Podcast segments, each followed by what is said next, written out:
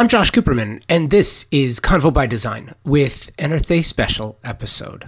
Yes, I think Earth Day is silly, but the message behind it is of critical importance to everyone in design, architecture, and those who live on Earth.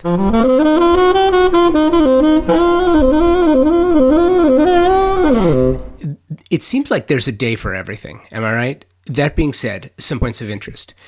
The first Earth Day was April 22nd, 1970. Many say it coincides with the beginning of the environmental movement.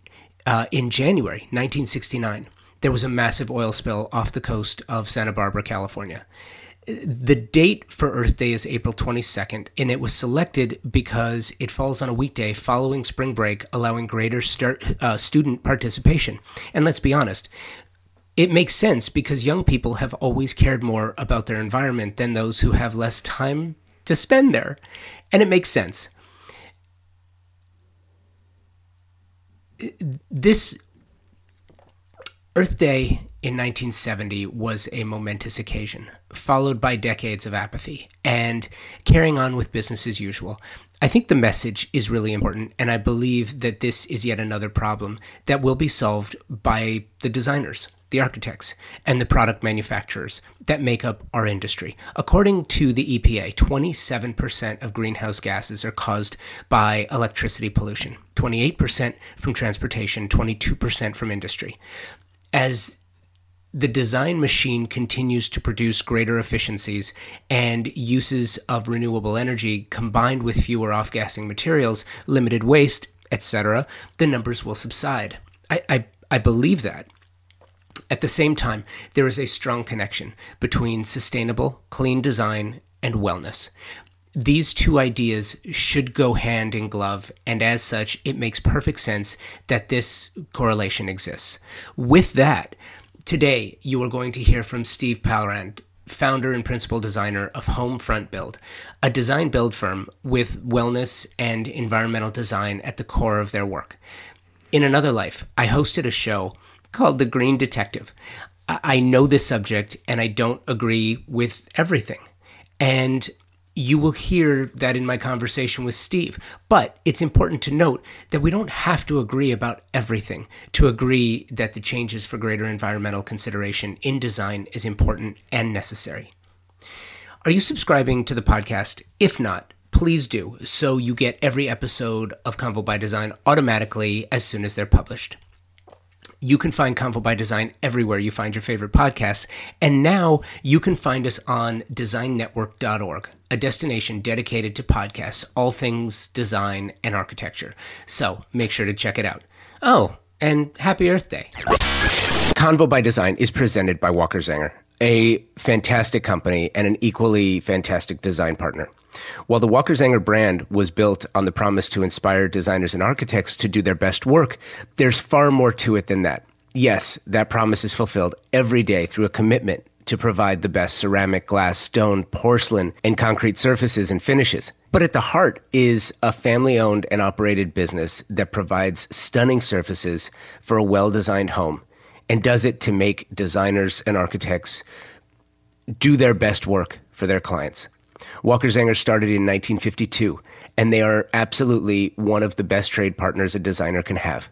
Check out their newest collaborative line with designer Pieta Donovan, a, a collection of cement and ceramic tiles inspired by the patterns and colorways of the 1970s and created with a comfortable modernity.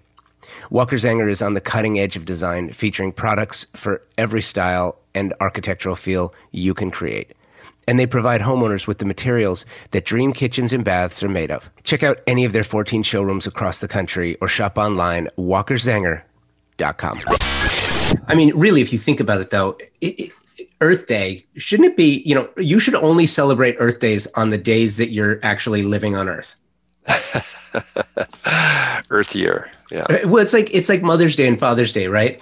Yeah. You know, uh, treat your parents well all year long, and then you don't yeah. have to. It's one of those yeah. things. Um, yeah, that's why I don't get why all these people are trying to explore, you know, how to get off the planet and stuff. It's like, no, you know, all these uh, wealthy billion trillionaires. You know, it's just uh, we we have to figure out how to live on this planet first. So let's start there because that's a that's a great place for for us to start. Um, I, I think over the years, it's been really interesting because sustainable design has is sort of a the next iteration of green. And i think everyone just got so tired of the word green green this green that. It's kind of like organic at the grocery store. It just became like nobody really knows what that means anymore. But it's interesting if you think about it and this is kind of where i want to go with you. When when you started the business as you continued to build develop design sustainability is is is at the core it's a core tenet of of what you do. How long has it been like that? Um, well, we uh, actually started uh, by buying a, a, historic home in a historic neighborhood.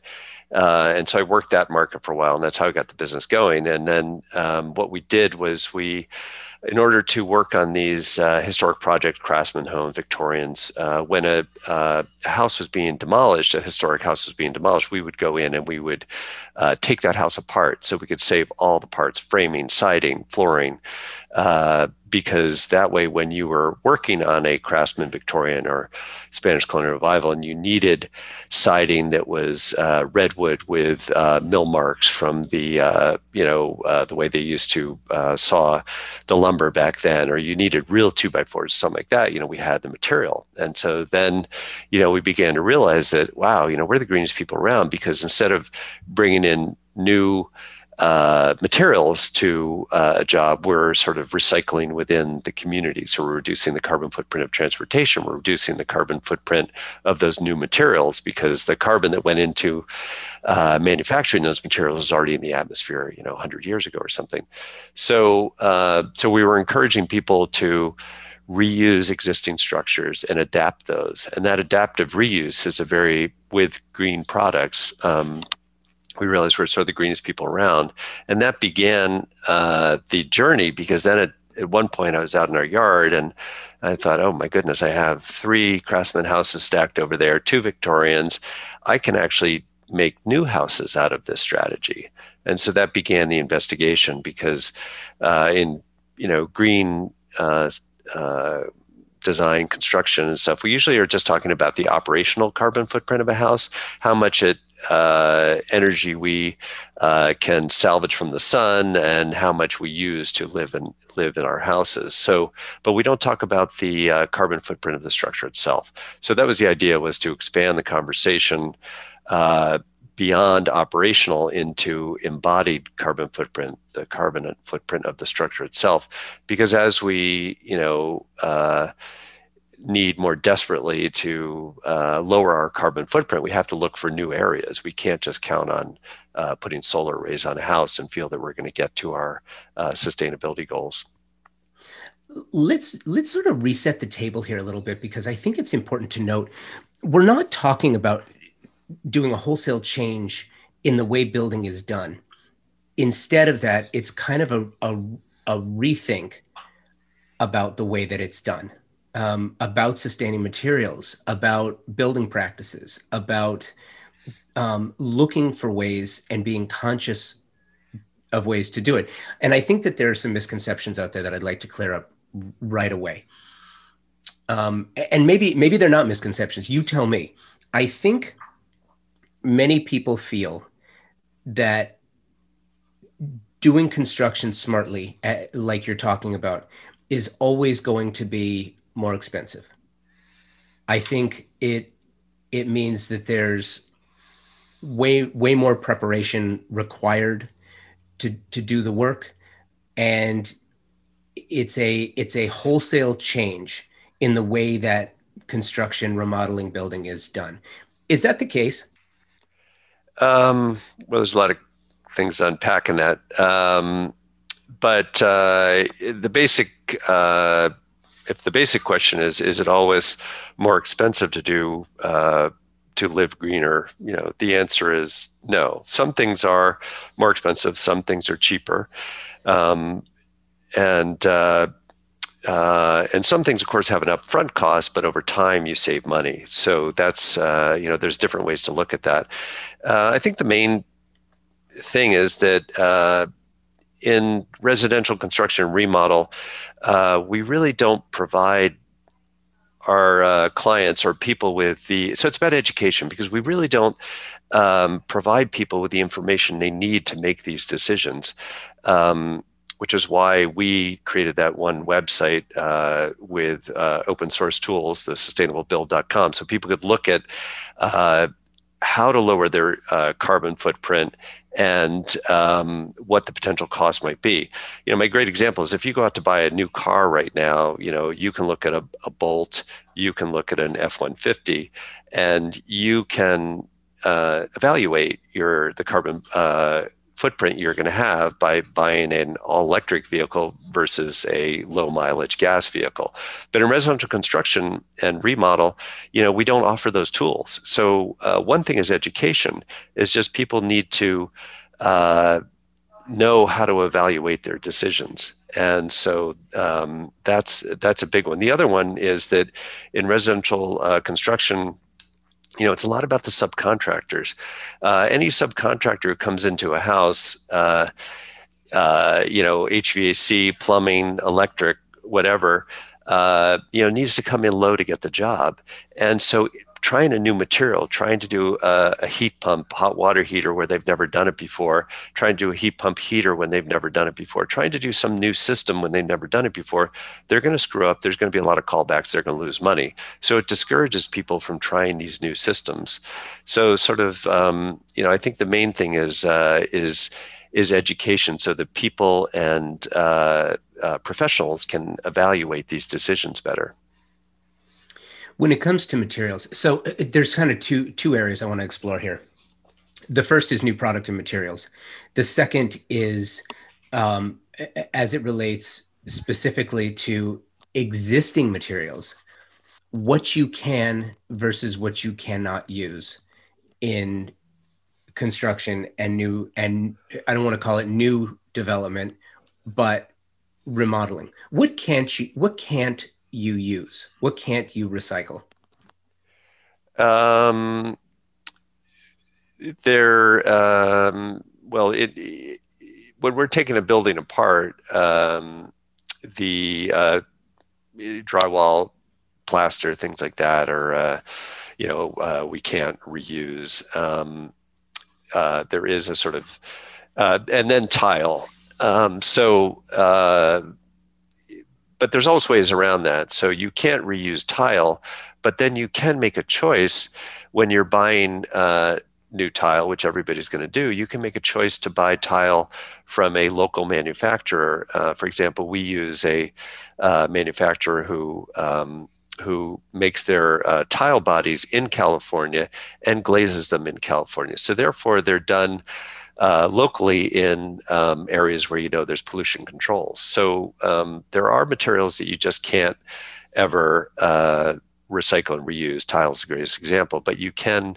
Um, you can find ways to uh, reduce your carbon footprint. You can also, you know, with appliances, plumbing fixtures, there's low water flow uh, appliances. We love to get people in bathrooms to use the touchless uh, water faucet. So there's all sorts of choices in new materials um, people just have to be educated, and the professionals have to be educated too.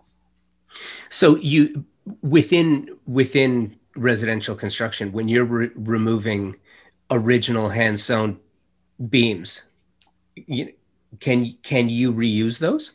Uh, you can reuse them. There are you have to. Um, the trick for us, and uh, I don't know all the different jurisdictions, different states, but in California, uh, what happens is that when we're uh, demoing or deconstructing these old buildings, um, they're often it's often it's beautiful lumber. It's old growth Douglas fir. You can't get lumber like that anymore. So it's it's just you know it's a crime that this stuff usually just gets hauled off to the dump. However, that lumber was uh, was uh, uh, cut uh, and milled before the grading system, the modern grading system. So in that case, what we have to do is we we used to uh, hire a grader, a lumber grader, to come in and grade the lumber, uh, and that means sort of going through a stack and you know banging a evaluating each piece. Now we have that done in house to create efficiencies. But even when we had to bring in the outside uh, grader, when you take a whole house apart and they're just going through you know a large stack of lumber, it ended up being just a couple hundred dollars for the person to come in for a day or two and grade all your lumber. So there are little tricks like that, but uh, for the most part, um, you know, reusing the lumber uh, is one of the greatest things we got in old houses. Now in old, old houses, they also have, in in at least in our you know area, the uh, roof sheeting was one by six and one by four, and then you can reuse that for flooring and all sorts of other uses. So there's a lot you can get out of uh, you know an existing old house when you're taking it apart interesting isn't it? And and these are things you, you, know and and it also goes back to one of the other things that you know in southern california it's prevalent and i think it's prevalent because it gets so much attention. Whereas in other parts of the country i don't think they necessarily pay a lot of attention to saving iconic structures or architecture worth saving uh, perhaps modifying instead of scraping and starting over and it feels to me like that's getting a little bit more attention. Are you seeing that as well? Uh, no. Um, I think that uh, your point there is actually, exa- you know, that's exactly how I came to it. Was I came to it through the historic market. I also have a architectural history, uh, you know, uh, degree. So, you know, uh, coming at it from working with historic homes, I understood the value of this old growth redwood and that it was old growth redwood and Douglas fir. So, um, you know, uh, that's how I uh, came at this whole uh, practice. But uh, for the most part, um, when it, the market is often mostly driven by developers. And developers uh, just have a cost structure, and it's about demo, get it out, get it to the dump, clear as quickly as possible. I've got a loan, I've got to start in you know three days. So um, it's it's often very difficult for us to get in and uh, you know demo those jobs because it takes us like a week or two instead of three days. So uh, you know the code doesn't really there isn't an awareness of the financial advantage and um, and the carbon advantage, and I think that has to be addressed through you know unfortunately through codes. It's it's interesting though, you know, there's kind of two sides to this equation, right? You you have the codes, and here here in California, the codes are so restrictive. You know, I, I was reading an article the other day, which basically was talking about this this flood of commerce going, you know, people going from California to Arizona to buy their toilets. It's just, it's incredible. Um, sometimes it feels like you can over legislate uh, and over regulate, which which drives new markets elsewhere, which kind of defeats the purpose.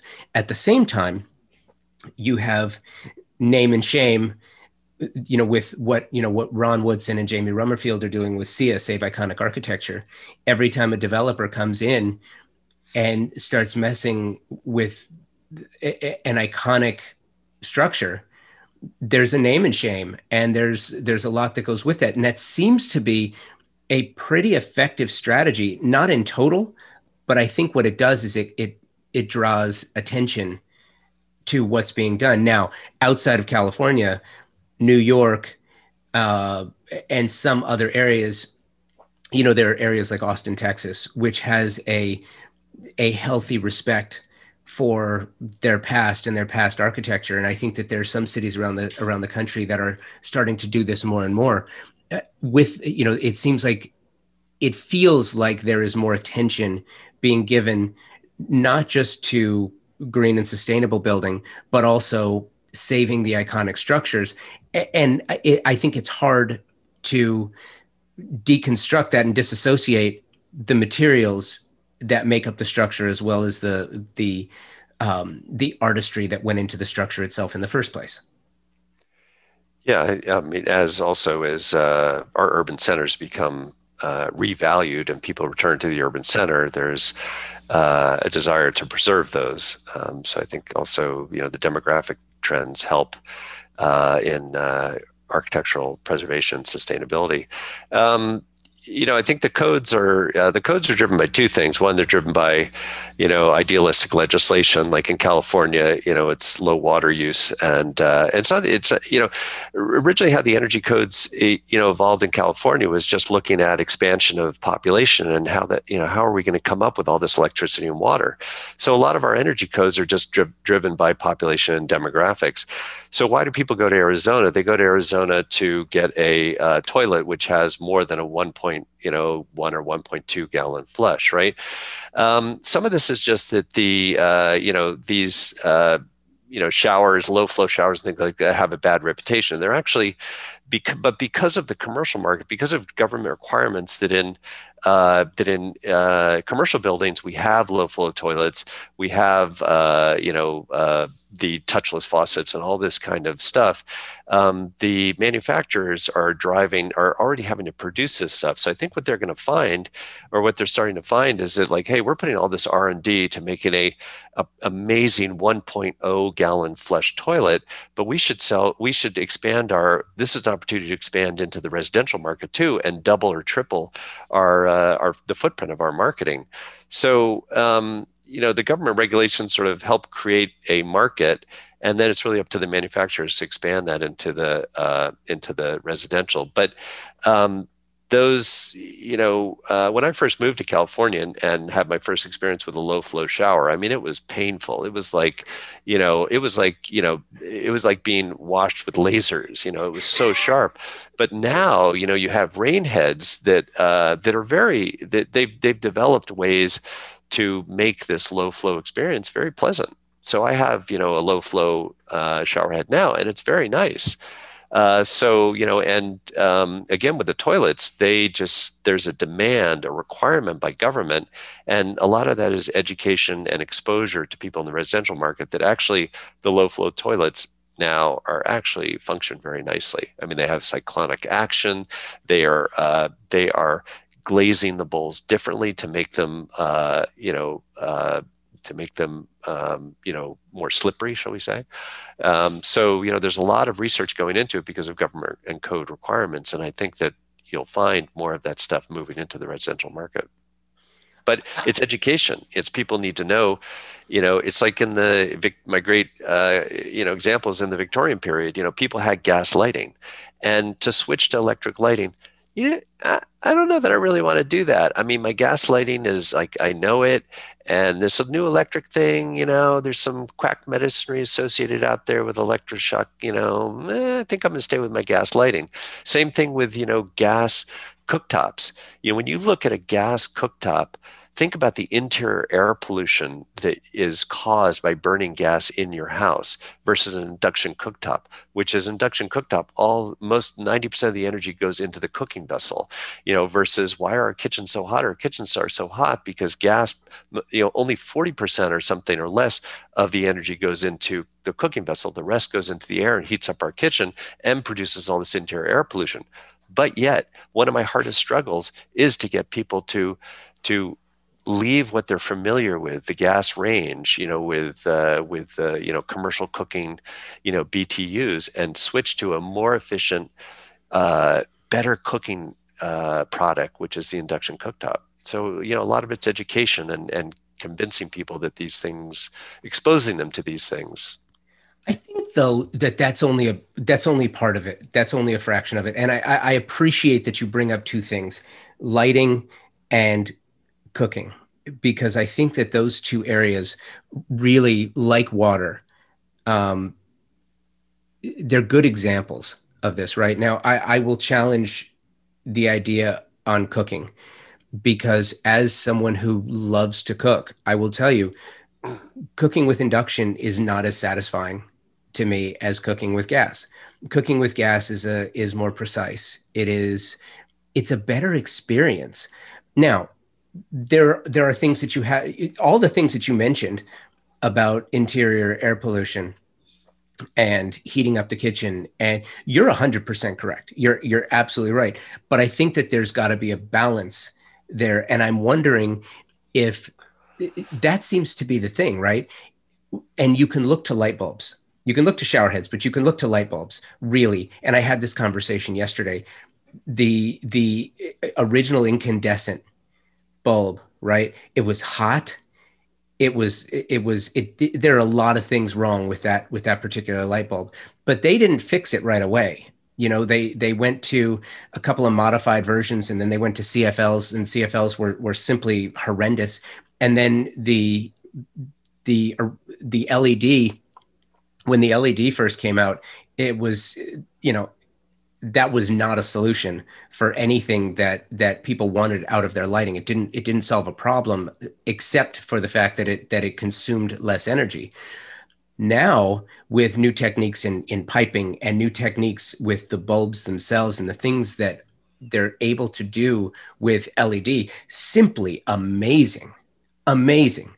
I haven't seen that same attention to detail uh, put towards cooking and and I think maybe it's because you, the appliance companies know. Now, don't get me wrong. I think that the appliance companies have done some simply amazing things. Um, I know Jenn-Air, Miele, Sub Zero Wolf. They've done some very cool things with their kitchen appliances. I think that you know that's one of those things where the market has to ha- education you're absolutely right. But isn't there also responsibility to continue making it better in in what works? The same way that you use the shower head as an example like you know i remember those original low flow shower heads and you're right. I mean it was like someone was bathing you with nails right, right. but but now you know there has to be an education process. The r&d has to has to improve. And i feel like where we are in time right now with the backlog of materials, it's going to be a little harder to refocus ourselves on sustainability. Uh, you know, let's complain about government. Let's complain about uh, the codes. But oh, why do we have LED lighting? Why do we have this amazing innovation LED lighting? Government regulations. In California, you have you cannot put in you have to put in led lighting with a dimmer. You ha- that's now the regulation. That is driving the market. Why do we have amazing led lighting now with all different color temperatures? You can choose 3000 2700 you know you have all this product out there. Recessed lights you know just the amount of uh, you know the amount of opportunities uh, you know the options out there are just wonderful. That's because of government regulation. Government regulation drove manufacturers to innovate. Why do we not have as much innovation in cooktops? Because government regulation doesn't regulate your cooktop.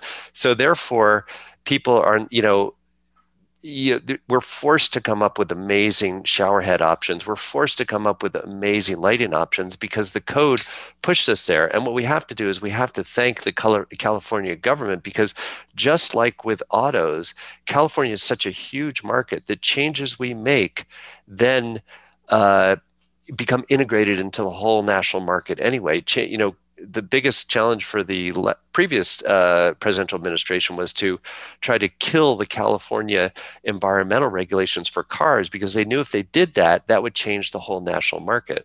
Well, the same thing is happening in LED lighting. We're now getting such innovation because of the California uh, plumbing and, and lighting codes that it's that it's uh, you know it's it's offering people in Arizona where there are less codes options in LED lighting now that didn't exist. But kitchens are not regulated, so therefore that's going to, uh, you know, allow people like you to say that, hey, you know, I like my gas uh, range better. I would argue I have an induction cooktop and I live with it, and it's amazing. I can on the boost function, I can boil water in a minute. Uh, you know, you have to get re- used to the digital thing of a 1 through 10 versus the analog visual of turning your burner up and down. But there's no and my wife and i cook a lot there's just nothing that we sacrifice in our induction cooktop. But you're right and and i have this one that's a freedom top where you can it's not like the old electric burners where you had four points but i have this thing where you can just move it around and unlike a gas top you have all this freedom to move things around and and it memorizes what your uh, temperature was as you move the the cooking uh, vessel around on your cooktop. So my argument would be, I actually think the induction cooktop is great, better. But you're right, there could be more innovation in that, and also more drive price down, which would. But right now, people are not required. There is no requirement to move to electromagnetic cooktops. Therefore, you're going to see less development in that area, right? Well, and what's interesting is uh, when it comes to induction, I, I think that the the greatest move towards induction is not going to come through education or or regulation per se. I actually think that's going to come through design because the fact that you can you can basically put the mechanism under so many different types of sources where you don't actually have to have burners anymore you know the, the physical right. burner where you can yeah. actually now actually put it under a, a slab or a tile yeah. um, material what designers are going to be able to mm-hmm. do with this is simply amazing i work with a, a designer who i've interviewed her recently she's working on an outdoor grill utilizing induction and using an outdoor surface to do it which is it, it just it completely changes the style and look of an outdoor kitchen or an indoor kitchen it's amazing yeah yeah but uh, you know the thing is that to get the scale to drive, you know, in, and to in, you know to integrate to the market, just you know, like with the low flow shower heads or toilets, things like that. You know, that came from government regulation. So I think there is going to be design and innovation in the cooktops, but it's going to be slower. Well, I, I get that, and at the same time, I, I will just say this: we can have a debate about what is more eco- ecologically friendly or green, and and we can have a debate about what someone's preferences are. I think when it comes to actual performance, if you could show me and and we this is not the debate. I mean this is the conversation right? This is how ideas are are crafted and generated and, and gain attention. I think if you could show me a single commercial kitchen that used induction i would be very interested to see that and see the performance. I think that there's a reason commercial kitchens, restaurants do not use induction because the chefs don't like it as much. The chefs, and to your point, perhaps it's because that's what they know.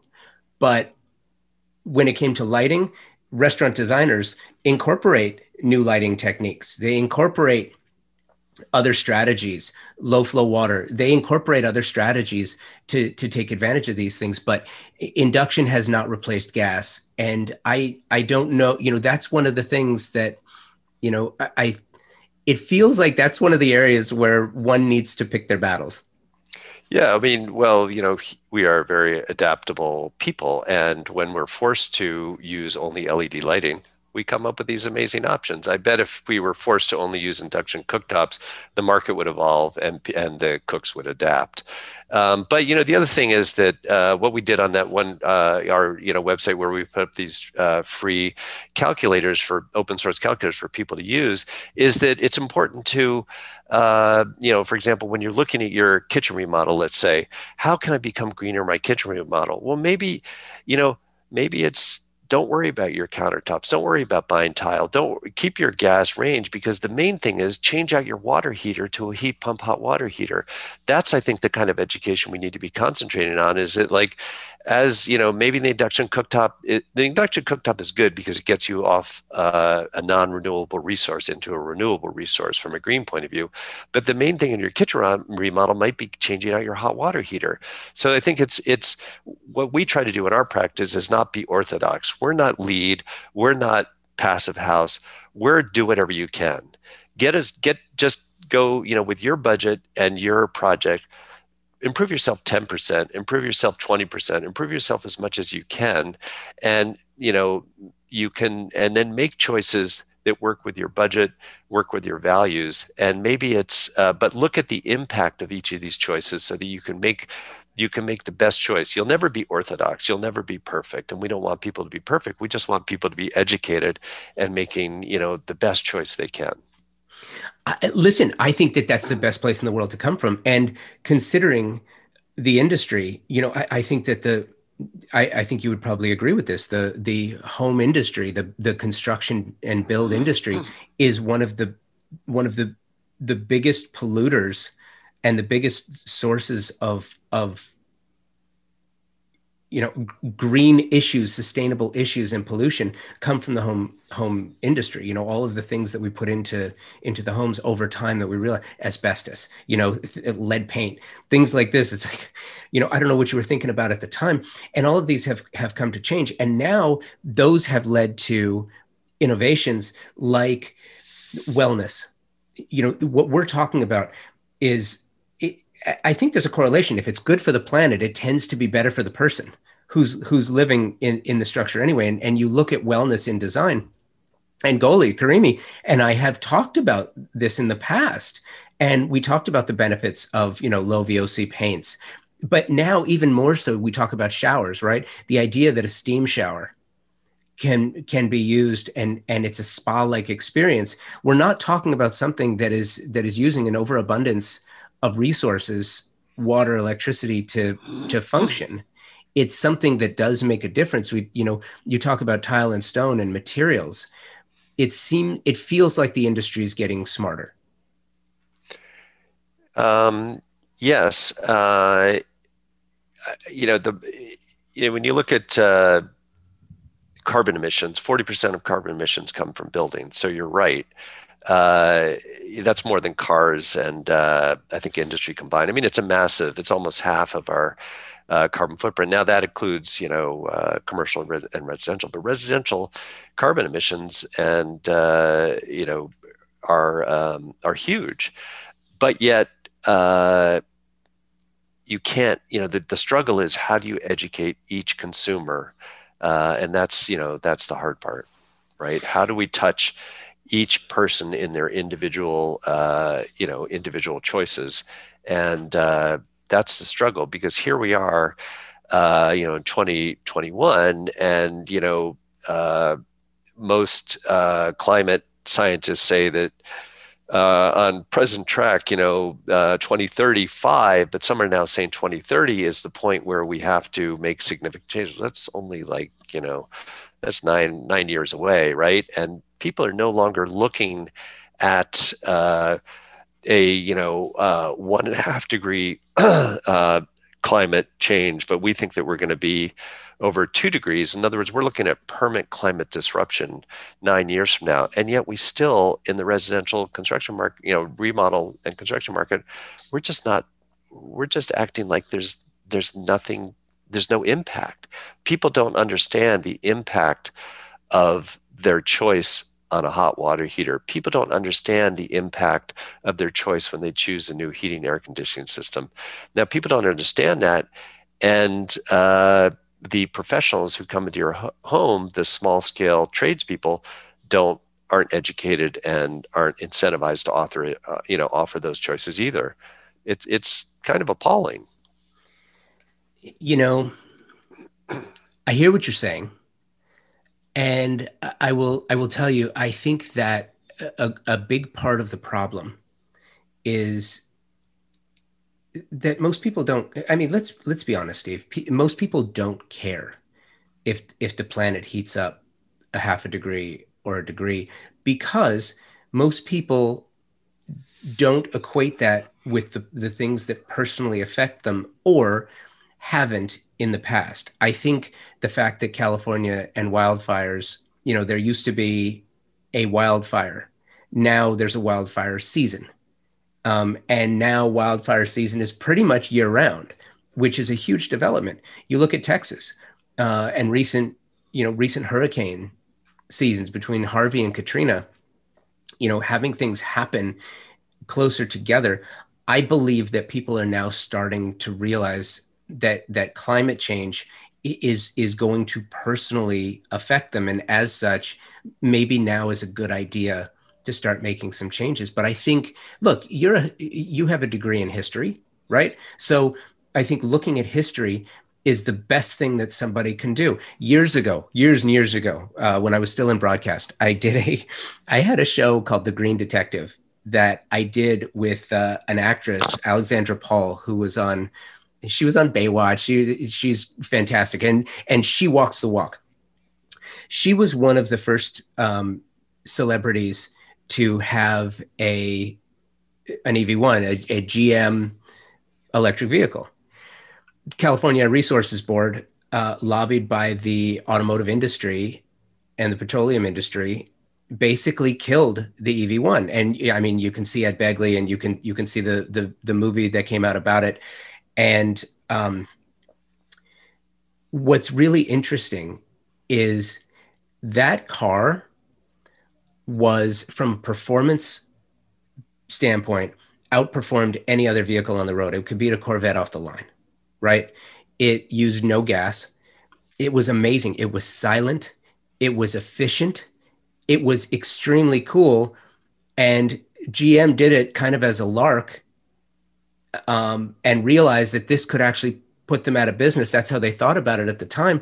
And everything was done to kill the program.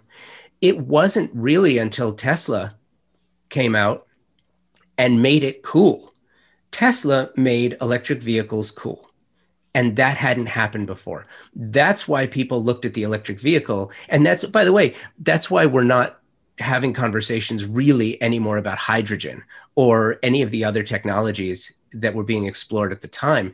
They're still out there, but you're not going to have a hydrogen station you know in every in every town and every city the infrastructure it's just too much to do it but electric vehicles now the the the battery that goes into the home you can see the process. And you can see how once they made it cool, then people started competing for the vehicles. They wanted to be on the list. They wanted when the S came out, everyone had to have that. Everyone wanted what was next because it was made cool. And I I don't think that there's any other way you know you can you can regulate something but as, as long as you regulate it people are going to still try to circumvent regulations you can educate people but unless you make it cool, are they really going to pay attention? Yeah, well, that that's a good point that you're saying that uh, you know you get people to change through design, which I think is an excellent point. Uh, you know, the also uh, its cost. Um, uh, you know, you could argue that well um, back to your first question, where you were saying, you know, how much, uh, you know, do you spend more? Do you spend less on some of these green things? I think that still, it's you can, if people are going to make a choice on a hot water heater, you can you can say, well, you have to know that these products are available. Uh, but a heat pump hot water heater and a gas tankless are about the same price point. So, you know, as long as you're able as a as a subcontractor or something to offer that and know those choices, you can help people make changes. So a hot water heater is never going to be uh, sexy, but uh, you know you can you can address that through uh, the cost issue. And of course, the more people, it's like with wind energy. You know, wind energy has come down so much uh, you know, Texas is one of the great uh, Texas, one of the great you know carbon states, is now one of the greatest wind producer states. Um, that's because the kilowatt hour cost of wind has come down so much. Uh, so you know, we can address we have to address things through cost and through design. So. Um, and you know the design is is exposure and the cost is education you know we have to educate people what the choices are and what the costs of those choices are um, but you know the Tesla market is uh, you know uh, I mean why are I guess the question to you would be uh, yes Tesla is uh, sexy and uh, innovative but it's still you know if you only had that car um, it would be a sort of probably more liberal progressive people you know uh, who are and and up till recently people with more money would be buying those things. But why is it that gm is going to go uh, you know, why are car manufacturers in China and the United States moving towards all electric fleets? There's a reason, and actually, you know, what is that? What is that reason? How, how do you mean? I mean, well, in other words, people are making choices that are not just design related, but people are seeing that, uh, you know, that the future of uh, of uh, personal vehicles is going to be uh, is going to change away from the internal combustion engine and uh, you know people are just seeing the long-term trends are towards electric vehicles. Now i think that that's because of uh, self-driving vehicles and all those kinds of innovations are going to drive are driving that market. But but vehicle manufacturers are moving away from the internal combustion engine. Well, listen, I I think it's it's an interesting point you bring up. I think that that's true, and I think that the reason the manufacturers are moving away from from gas vehicles is because companies like te- Tesla came out. Now, Tesla made it cool. And then once all the other manufacturers saw what Tesla was doing, they had to compete. That's a market share issue. Now, if GM would have would have had the the intelligence to see what it was doing and the demand that could that could take place. What they basically saw is they were renting the vehicles, but that these vehicles had such a longer lifespan than the gas vehicles that they were producing that it could basically put them out of business because a car wouldn't you know wouldn't be off the road in 10 years that car would be off the road in 40 or 50 years you know because it was more efficient and it, it wasn't uh, the wear and tear on the vehicle wasn't so so hard so you look at where we are now and you think where would we be if 30 years ago gm had actually embraced this instead of you know made it a joke and destroyed them literally destroyed all of the vehicles. I think there's there's a handful left. There's maybe 10 around the country. I think the Petersen Automo- uh, automobile museum automotive museum has two of them. Um, there are some private collectors i think who have them in the garage. You won't see them for another 50 years. Then they'll pop up at auction. But those vehicles were all destroyed. And I think to your point now that why are they moving away from gas vehicles? Two reasons. And I think they both speak to what we're talking about here as it relates to design. One is because the trend has made it cool to drive this vehicle. And that's that I, I attribute completely to design and marketing for that. Because um, the vehicles were already were already better the technology was already better than a, than a gas vehicle. So it took design and marketing to make that more acceptable and and appealing to the general public.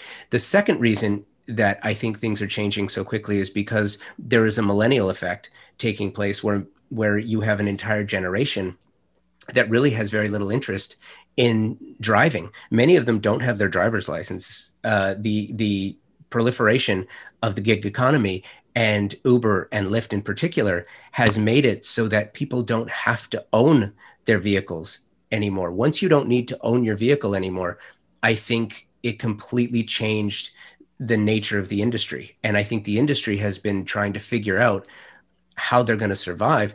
In the process, you have, uh, and I would use Ford as a great example moving forward. What they did with the F 150, they made the body aluminum out of out of out of steel. They they went with electric versions of the F-150, the most popular truck in the world for in, in all history, right? They also put a generator on that vehicle that you saw during the recent issues in Texas with the ice storm. You had people living, literally living and running their homes off the generator that they installed. And it's amazing, right? So you have them also taking something, the cool factor, making a Mustang completely electric. Amazing.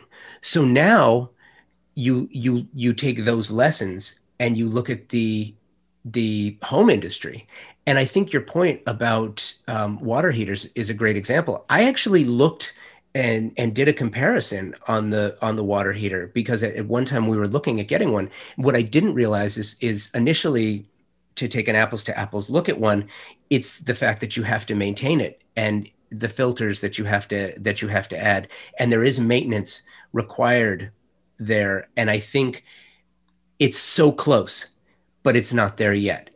And I that's what I. For think, what are you com- what are you comparing?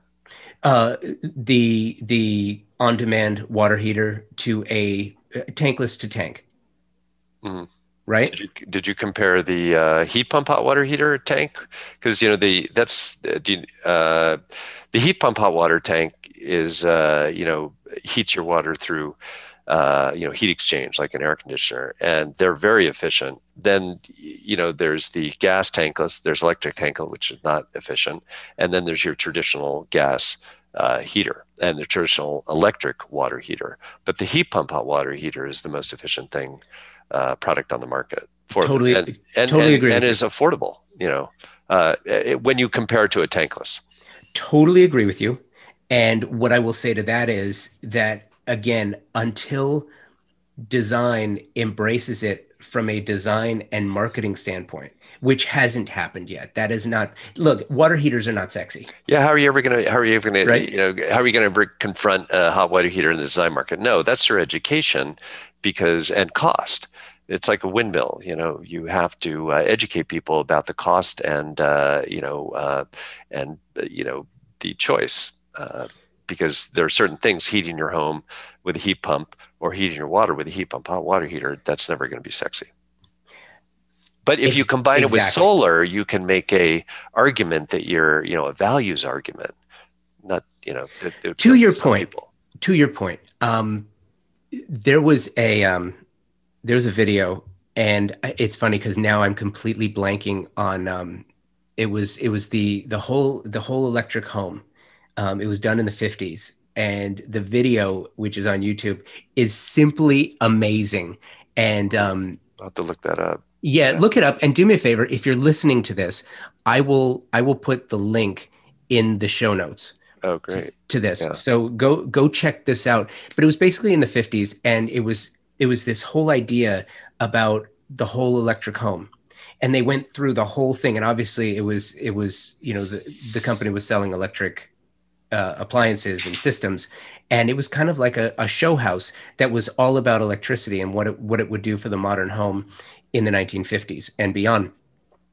And I think when you look at it and go check it out and then come back and listen, uh, it made it cool. It made it sexy. And now what it didn't have was a solar array to sort of complete the circle, which now we have. And to that point, um, I, I think you know to put to put a bow on this, Steve. I, I think I think what you're doing is fantastic. I I we agree on on all counts except i think methodology is maybe a little different i i personally would like to see more attention to from the design and marketing side as opposed to the regulation side because i feel like people kick back instantly when you try to tell them they can't have something. But if you make it cool then they come to you. I agree I with think, the yeah oh go ahead. Sorry. No no please. Oh, I agree with that. That, uh, but what we're trying to do is also we're not trying to do it through regulation. We're because we're not a government organization we're trying to do it through education. Let people here's the cost here's what it does here's what it does to the environment. So that when you're making your choice you the thing is it's about impact. We need to understand that our actions have an impact on the environment. We used to think of the environment and nature as being something out there that we would go visit occasionally, but nature is in our home. Nature, we live in nature. Our body, we used to think of ourselves as this independent you know this independent self uh, you know organism but we're actually made up 40% or 50% of our the dna in our body is alien species bacteria. That bacteria actually influences how we live. It, it influenced our our you know evolution. So when when we realize that nature is actually not out there but it's within our bodies it's within our homes how what we eat impacts our body how we how we act in our homes and the choices we make impacts nature. We have to understand the impacts of what we do to our bodies and what we do to the environment. And once you begin to educate people about the impacts their decisions have on the environment, the environment is we used to think of the environment as as as something that we couldn't impact but now we understand that our choices are changing the environment changing the climate day by day that's what we have to educate people uh, love it Totally agree.